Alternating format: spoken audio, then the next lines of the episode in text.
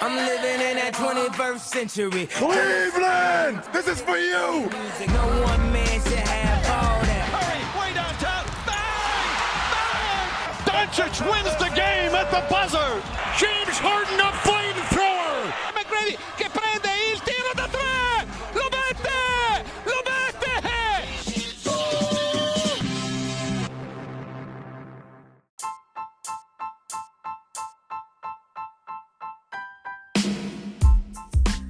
Buonasera a tutti, puntata numero 75 di- del podcast di basketcaffè.com, 75 come le stagioni NBA della, della storia e torniamo dopo pochi giorni che era uscito l'episodio 74 perché eh, insomma eh, non credo che facciamo spoiler ma i Golden State Warriors hanno vinto il titolo NBA vincendo gara 6 a Boston e quindi insomma ne, ne parliamo subito a caldo, anche se appunto avevamo registrato pre-gara 6, quindi commenteremo una partita, ma in generale un po' come sono andate le finals e soprattutto il futuro delle due squadre.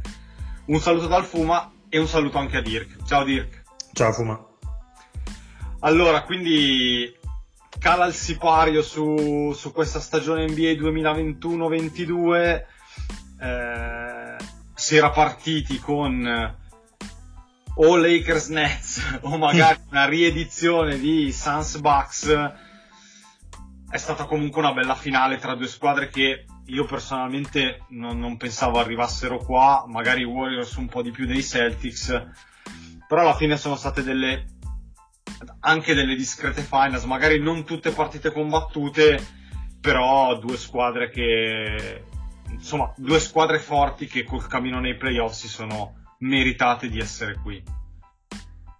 Sì, Warriors diciamo che mh, er- erano tra le papabili, però non erano di sicuro i favoriti, anche se durante la stagione, se ti ricordi, insomma, ne avevamo parlato, avevano già fatto intravedere eh, qualcosa de- de- dei veri vecchi Warriors, quindi eh, chiaro che l'esplosione poi di Wiggins eh, nei playoff, una- in una parte di playoff in queste finals, secondo me ha fatto, diciamo, ha fatto la vera differenza. Eh, su Boston sono, insomma, li abbiamo già commentati e io addirittura li avevo dati per spacciati a metà anno, quindi eh, direi che di sicuro non sono uno di quelli che pensava potessero arrivare fin qui, anche se sono stati, sono stati bravi, secondo me, alla fine il 4-2 Golden State è un risultato eh, giusto per i valori delle due squadre, giusto per quello che si è visto in campo eh, non credo Boston potesse fare, cioè Boston magari poteva fare qualcosina in più, ma insomma fi- fi- fino a lì perché il roster è quello che è, i giocatori sono quello che sono, erano tutti alla, alla prima esperienza e qualcuno anche di molto importante, vedi Tatum ha pagato tantissimo questa cosa.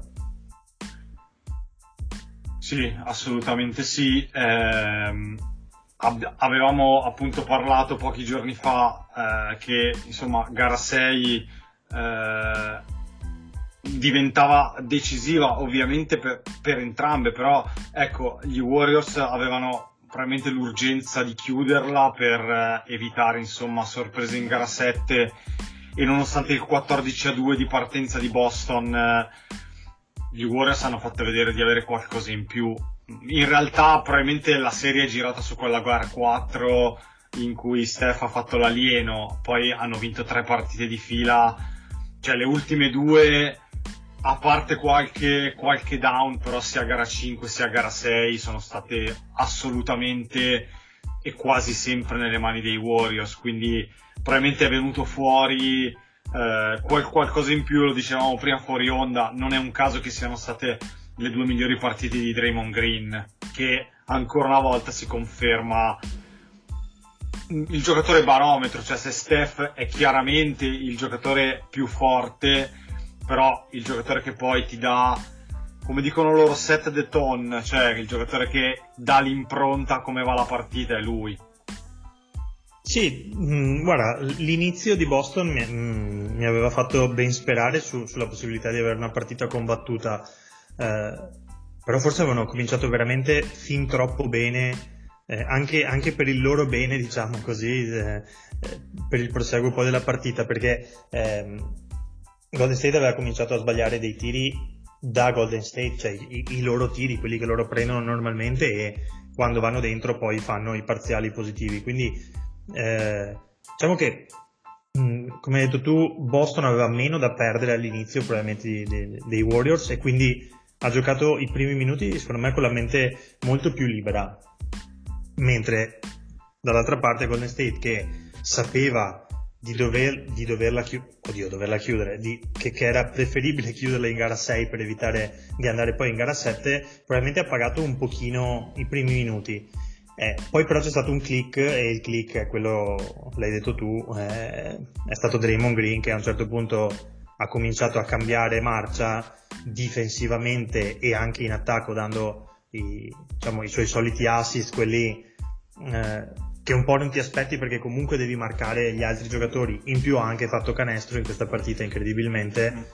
Eh, lì secondo me è girata la partita, cioè con lui che ha fatto, che ha fatto quella differenza e insomma, dai, lo, diciamo, lo diciamo da sempre, è chiaramente il cuore, l'anima e la mente eh, di questa squadra. Poi i, i due bracci armati sono, sono, gli altri due, però lui è, è quello che gestisce un po' tutto quanto, che mette ordine in attacco, in difesa, che, che, che, che dice agli altri quando devono accelerare, quando devono rallentare, insomma è, è, un, è chiaramente già un, un, capo allenatore, solo che per il momento rimane in campo, per fortuna così ce lo godiamo ancora un po'.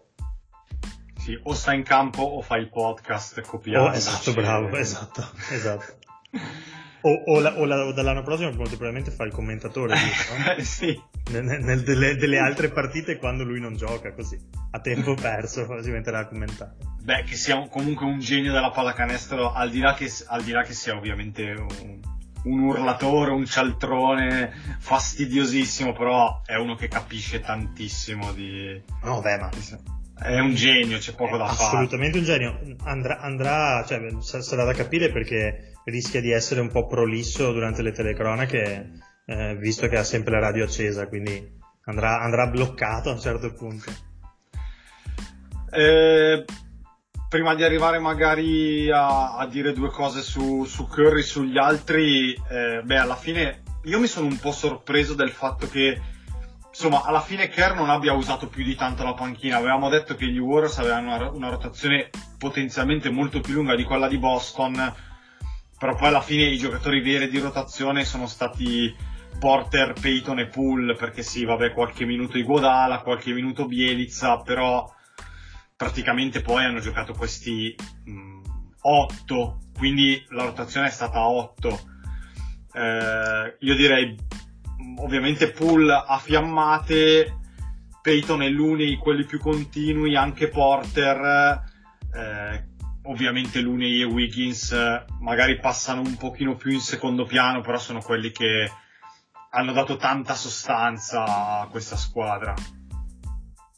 Sì, come spesso succede le rotazioni si, si riducono veramente al minimo, poi nelle finals diciamo gli allenatori storicamente vanno, vanno con 8, massimo massimo 9 giocatori, quindi mm, mi ha stupito, ma poi nelle ultime partite non sono neanche stato stupito così tanto, anche perché Iguodala e, e Bielizza quando hanno giocato, non dico che abbiano fatto più danni della grandine, ma quasi, quindi eh, mi sarei aspettato un po' magari i Toscano Anderson o i Damian Lee a livello difensivo, però eh, alla fine Kerr ha trovato in Gary Payton eh, diciamo, il giocatore perfetto per, per, la sua difesa, per quello che gli serviva tra gli esterni.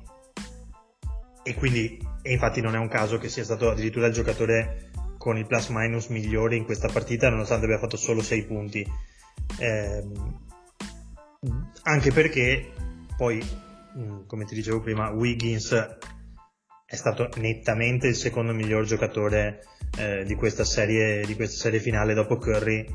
Anche stanotte ha giocato quasi 44 minuti, eh, ha fatto 18 punti, è vero che non ha tirato benissimo come percentuali, però ha fatto veramente tutto quello che serviva, ha preso 6 rimbalzi, ha fatto 5 assist, ha fatto 4 recuperi, ha fatto 3 stoppate, insomma, eh, diciamo che a livello di giocatore totale se dall'altra parte Jalen Brown secondo me ha dimostrato di essere quel tipo di giocatore un po' alla Scottie Pippen su, eh, bravissimo sui due lati del campo eh, Wiggins secondo me è, è chiaramente la sorpresa mh, mm, sì.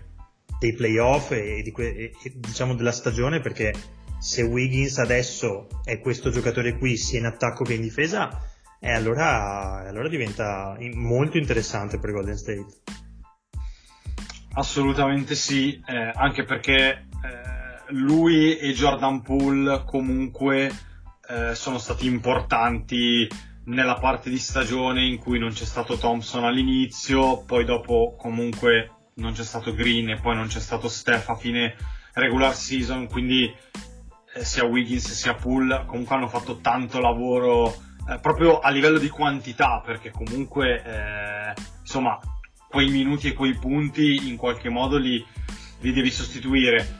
Su Clay cosa possiamo dire? Insomma, eh, io ammetto che dopo quei due infortuni, mm, adesso non dico che avrei pensato diventasse un ex giocatore, però che fosse questo, insomma, francamente ammetto che non, che non, la, non, l'avrei, non l'avrei detto. Poi alla fine è vero, non ha tirato con grandi percentuali, non solo alle finals, però in tutta la stagione ha fatto un po' fatica con le percentuali, ha forzato tanto perché insomma la voglia di rimettersi in ritmo. Però in difesa è stato molto importante, lo dicevamo prima, cioè c'è anche tanto di lui in questo, in questo titolo.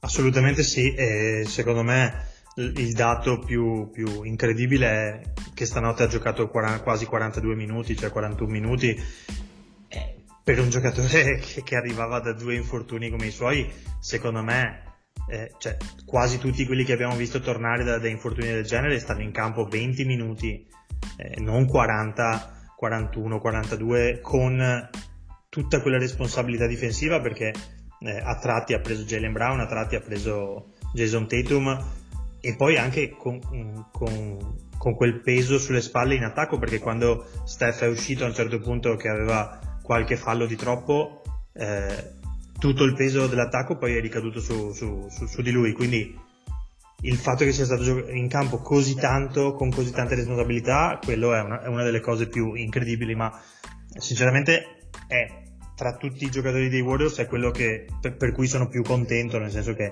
eh, insomma quando, quando, quando, subisci degli infortuni del genere poi secondo me è, veramente fantastico vedere che mm. si riesce a tornare e addirittura vincere il titolo così, insomma, se, se, lo merita anche perché è riuscito a resistere, a tenere duro dopo tutti quegli anni, però sono anch'io comunque abbastanza strabiliato dal fatto che sia già tornato a questo livello. Assolutamente sì. Eh, invece su Steph, alla fine, eh, probabilmente anche lui completa una sorta di cerchio, cioè vince quel titolo di MVP delle finals insomma che non cambia nulla eh, poi nel, nella sua carriera, però eh, ci stava che chiudesse o chiuderà la carriera con almeno un premio di MVP delle, delle finali, visti i quattro titoli. Mi ha sorpreso insomma come ha reagito alla fine, cioè do, è esploso in queste lacrime, probabilmente lo sentiva tanto, poi in conferenza stampa ha detto che questo titolo è diverso da tutti gli altri, anche perché è stato inaspettato per noi, comunque immagino anche per loro. Cioè, questo titolo c'è veramente tantissimo di lui perché, insomma, eh, senza più Durant, eh, non c'è stato Thompson per un sacco di tempo. L'anno scorso quasi da solo li ha portati ai playoff eh, e anche quest'anno ha fatto una stagione incredibile e ormai siamo verso i 35 anni, insomma cioè, sta me- sembra stare meglio ed essere più forte di quando ha vinto il primo titolo. Sì, tieni conto che in stagione regolare ha praticamente peggiorato quasi tutte le sue statistiche, diciamo, uh, sia il tiro in percentuale, quindi mh, mm, mm, neanche lui forse ce lo, ce lo saremmo aspettato così decisivo poi nei playoff, vedendo la stagione, nel senso è stato sempre il solito grande Steph, però sembrava un pochino più in difficoltà o comunque pagare un pochino l'età. Eh, e invece poi obiettivamente nei playoff è, è, venuto fuori in queste finals, ha giocato mm, de, de, de, dei momenti di partite veramente irreali eh, probabilmente non se lo aspettavano neanche loro o perché sai eh, comunque era una squadra che eh, era stata praticamente svuotata due anni fa. Eh, poi l'ennesimo infortunio a Thompson poi quest'anno gli infortuni come hai detto tu prima a Green poi a, a Curry potevano sembrare un po' in difficoltà e invece, invece insomma dai, per, per, come giocano si è visto anche nel momento di difficoltà in tutte, in tutte le partite tranne forse in gara 1 eh, hanno sempre reagito da Warriors e quello che li ha fatti sempre reagire è stato, è stato lui che ha sempre dato in attacco il, il tiro che ha acceso il pubblico anche in trasferta. Spesso si, si, si sentono de, de, si sente gente esultare per, per, i suoi canestri perché ormai anche i tifosi avversari praticamente saltano sulla sedia quando lo vedono. Quindi eh, diciamo che meritatissimo l'MVP sia perché mm, probabilmente lo meritava già altre volte sia perché in questa serie finale credo non ci sia nessuno che gli va neanche vicino. Sul fatto che comunque questa squadra è riuscita negli anni a rimanere sempre eh, con la stessa identità, con la stessa cultura, con lo stesso gioco. È vero che sono rimasti il nucleo, sono stati bravi a costruire un nucleo, però forse bisognerebbe dare anche qualche merito a Steve Kerr perché eh, non lo so, tante volte non, non, si menziona mai quando si parla dei migliori allenatori dell'NBA, però insomma tu che l'allenatore lo fai, ovviamente non in NBA ma non ancora. In, in Serie D non ancora, esatto. Non ancora. Però insomma Steve Kerr qualche merito ce l'avrà. Io proprio ti butto in una cosa, quello che mi impressiona tutte le volte è che mi sembra sempre un allenatore che non perde mai la calma, che sa sempre gestire i momenti. È vero che ormai questa squadra la allena dal 2014, quindi conosce tutto di tutti però insomma eh, l'hai detto anche tu la squadra è cambiata rispetto anche solo a due anni fa tre anni fa quattro anni fa eppure giocano sempre allo stesso modo sanno sempre cosa devono fare comunque hanno se non la migliore una delle prime tre difese dell'NBA eh, cambiano anche i suoi assistenti eppure comunque Steve Kerr per uno che non aveva mai fatto l'allenatore prima insomma mi sembra mi sembra bravino, ecco. No, ma mh, mm, è, complet- è, assolutamente indubbio che eh, il, mm, il, lavoro che ha fatto per prendere una squadra che giocava in un certo modo e stava comunque facendo bene perché con Mark Jackson eh, Golden State non è che stesse facendo male Mm, e avere il coraggio comunque di cambiare e comunque di convincere il giocatore più forte della squadra a giocare, i giocatori più forti della squadra a giocare in un altro modo, eh, già quello secondo me mm, vale tanto per un allenatore.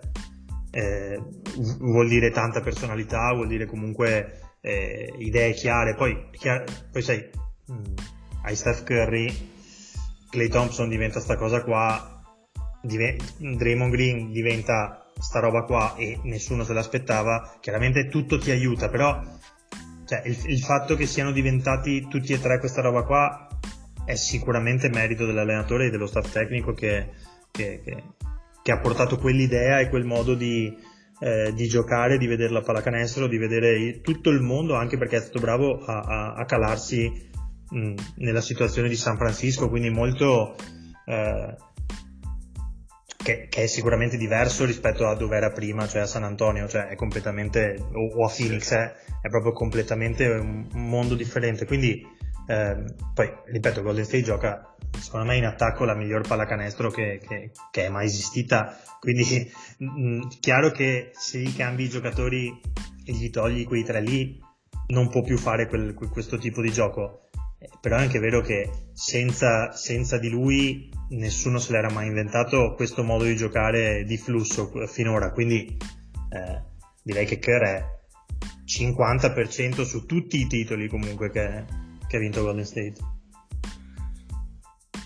Sì, concordo, 100%. Eh, l'ultimo... poi, sai che, poi sai che io sono chiaramente a favore di quelli che dicono che gli allenatori eh, meritano, però voglio dire, mh, mm, cioè lui non si limita a gestire i giocatori, lui li allena anche e credo si sia visto perché Gary Payton in un'altra squadra probabilmente non riesce manco a stare in campo o probabilmente non, non, non, non ha minimamente questo impatto e invece qui è, è, un giocatore che fa 15, 16, 18 minuti nelle finals, l'uni neanche a parlarne, cioè è un giocatore che probabilmente da altre parti fa veramente fatica a toccare la palla e, e questo non può essere un caso, è, è chiaramente merito dell'allenatore.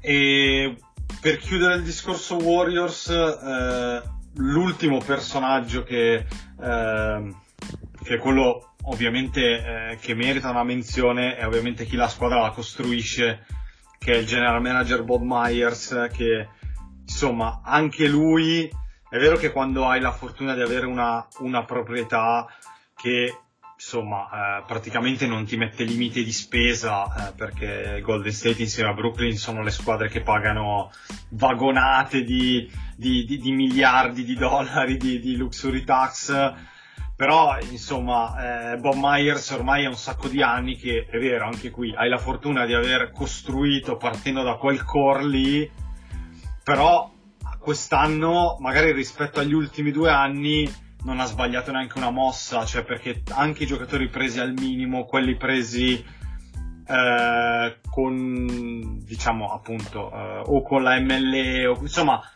qualunque giocatore abbia preso, sembrato quasi un pezzo perfetto. I, magari nei playoff meno, però se pensiamo alla regular season, i Bielizza, i Porter, ehm, comunque anche i due rookie che ha scelto eh, hanno reso forse più del previsto, chiaramente Jordan Poole, ovviamente Gary Payton, cioè quindi Bob Myers insomma si sta confermando eh, un, un, super dirigente che questa squadra continua a costruirla e ne stavamo parlando prima, avrà qualche decisione da prendere in estate, però la squadra è questa anche per l'anno prossimo. Sì, quando tu prendi Kevin Durant su, su, sul mercato e lo metti dentro in questa squadra qua, secondo me già hai vinto il GM dell'anno per sempre. Nel senso, se riesci a fare quella, quella, quella, quell'operazione lì, già sei un genio. Se in più lui decide di andare via e tu in cambio invece che perderlo a gratis come succede a tutte le altre squadre riesci a farti dare De Angelo Russell che poi trasformi in Andrew, in Andrew Wiggins che diventa sta roba qua cioè capisci che già, già questo cioè, già, già, per questo sei, sei un, un, dirigente mm. genio eh, al, al, draft non ha, scel- non, ha, non ha, più sbagliato una scelta perché Wiseman, Kuminga, Poole e Moody saranno il, il core di sta squadra qui per i prossimi anni secondo me eh, ha preso dal marciapiede assolutamente Gary Payton, ha preso dal marciapiede Otto Porter, eh, ha preso dal marciapiede Bielizza, ha, ha riportato Iguodala dopo tutti mm. gli screzi che c'erano stati, che era stato mandato via, insomma l'ha riportato e anche lui, per quanto mm, non abbia fatto granché, comunque in quello spogliatoio ha contato. Esatto.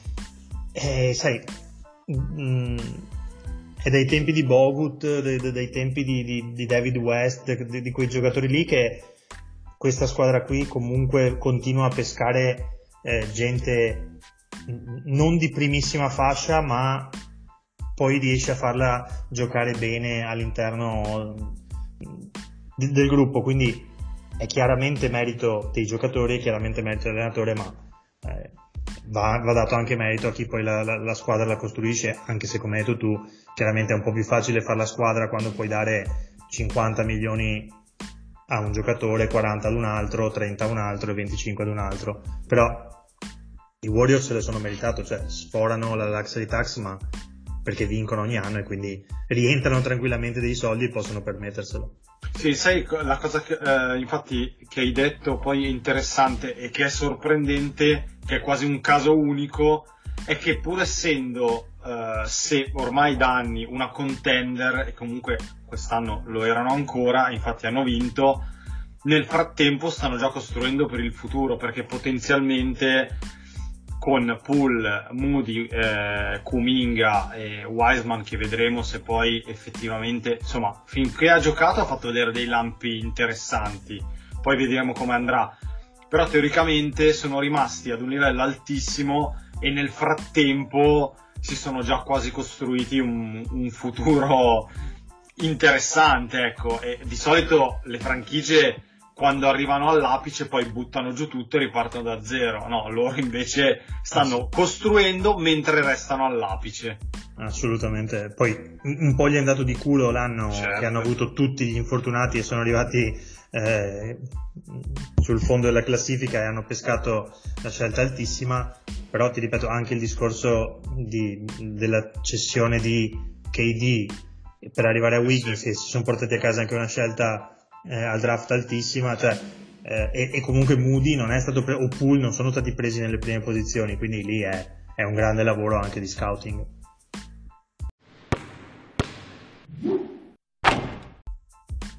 Eh, chiuso il capitolo Warriors, ultimi minuti sui, sui Celtics. eh, ovviamente, vabbè, cosa non ha funzionato l'abbiamo detto prima, insomma, eh, mancata un po' di esperienza, probabilmente quella gara 4 li ha, li ha veramente ammazzati psicologicamente e non... Insomma, anche se in gara 5 e gara 6 c'è stato qualche momento in cui sembrava potessero rimetterle in piedi le partite, però eh, si sono così arenati poi di fronte alle, alle, alle repliche degli, degli Warriors.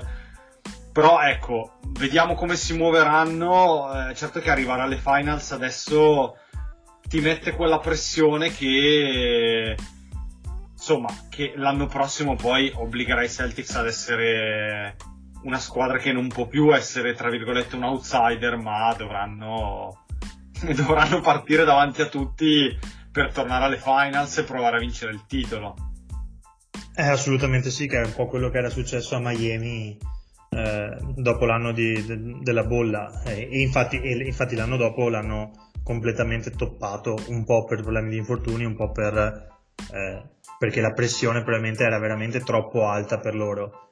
E e Boston dovrà essere brava a gestire questa cosa qui e a inserire qualcosina all'interno del, del roster che praticamente per l'anno prossimo rimane totalmente invariato perché hanno tutti i giocatori sotto contratto, dovranno decidere cosa fare con Al Horford che ha un contratto parzialmente garantito eh, da 19 milioni, potrebbero anche decidere di diciamo, uscire e poi ri- rinegoziare con lui magari per un altro uno o due anni a meno soldi, visto che credo che anche lui ormai voglia chiudere la carriera qui e, e anche perché per l'impatto che ha avuto direi mh, che probabilmente è giusto anche che, eh, che lo tengano.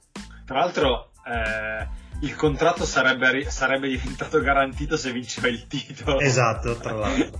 quindi là anche un po' una piccola beffa però vabbè insomma Sai, com- com- comunque è parzialmente garantito a 19 Certo. milioni, quindi non credo andrà, eh, sì, non credo morirà Sì. di fame nei prossimi No. anni, anche se non dovessero trattenerlo, ma secondo me potrebbero anche trovare un accordo di uscire così. Eh, però Boston- non so, se, non, è, non so se possono fare questa cosa, cioè dovrebbero tagliarlo proprio. Se Sì, lo tagli ah, per non- regolamento... non, potrebbero riprenderlo, è vero, No. è vero. No, Eh, io quindi- credo che lo garantiranno Sì, sì, lo- sì, sì, infatti lo garantiranno. Insomma, quindi la squadra rimarrà questa.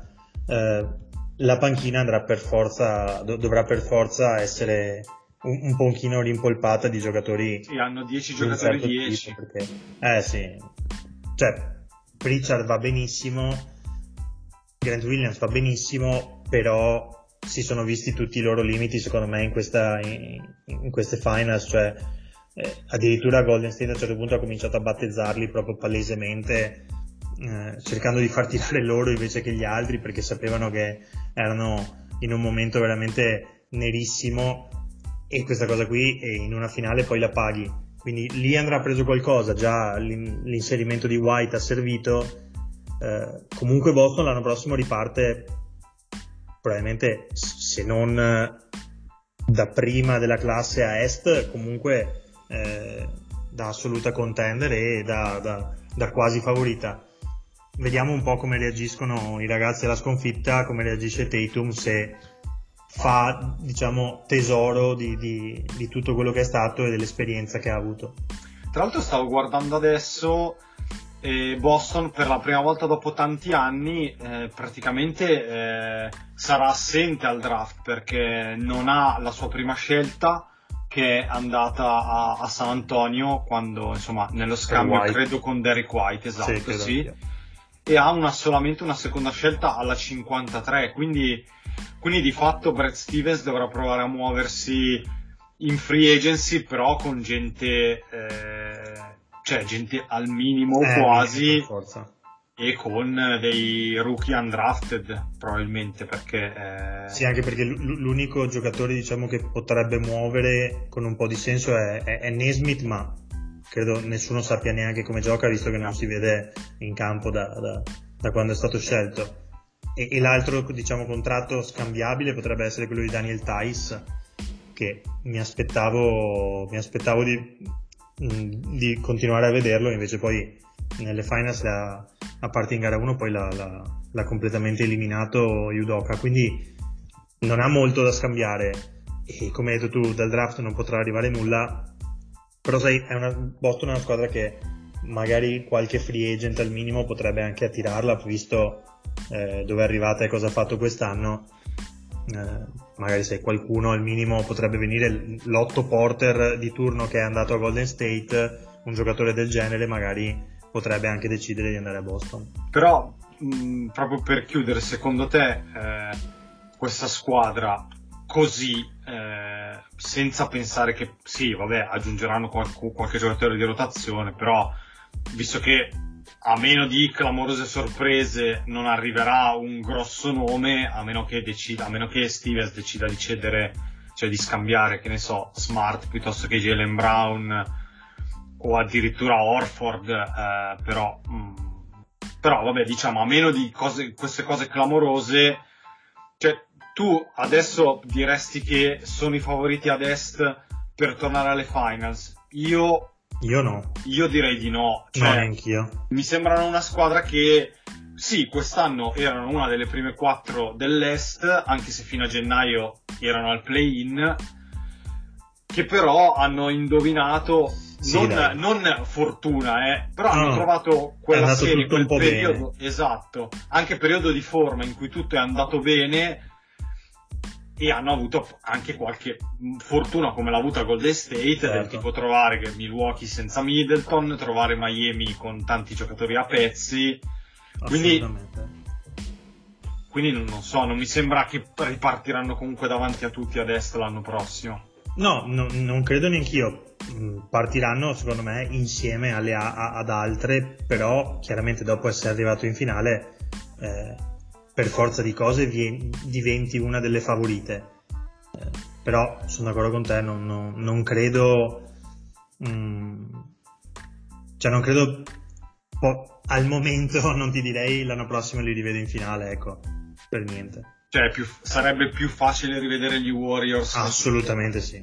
Ma assolutamente sì. Cioè, secondo me gli Warriors ripartono da favoriti a ovest, ma senza ombra di dubbio.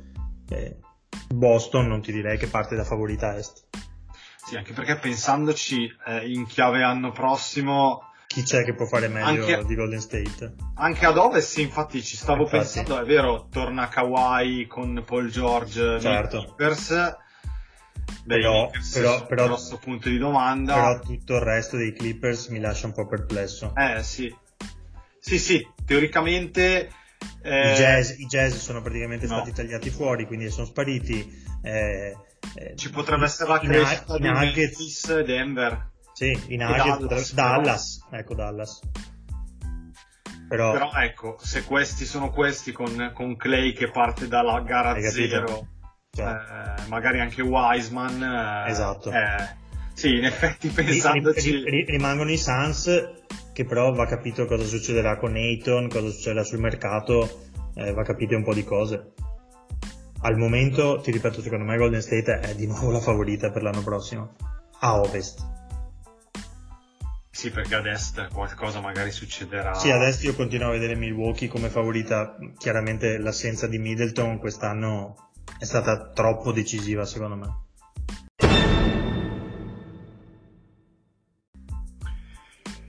Bene, direi che con questa analisi sulle, sul, sulla chiusura delle finals, sul titolo di Golden State, chiudiamo qui questa puntata che è anche l'ultima puntata sul, diciamo, parlando di basket giocato.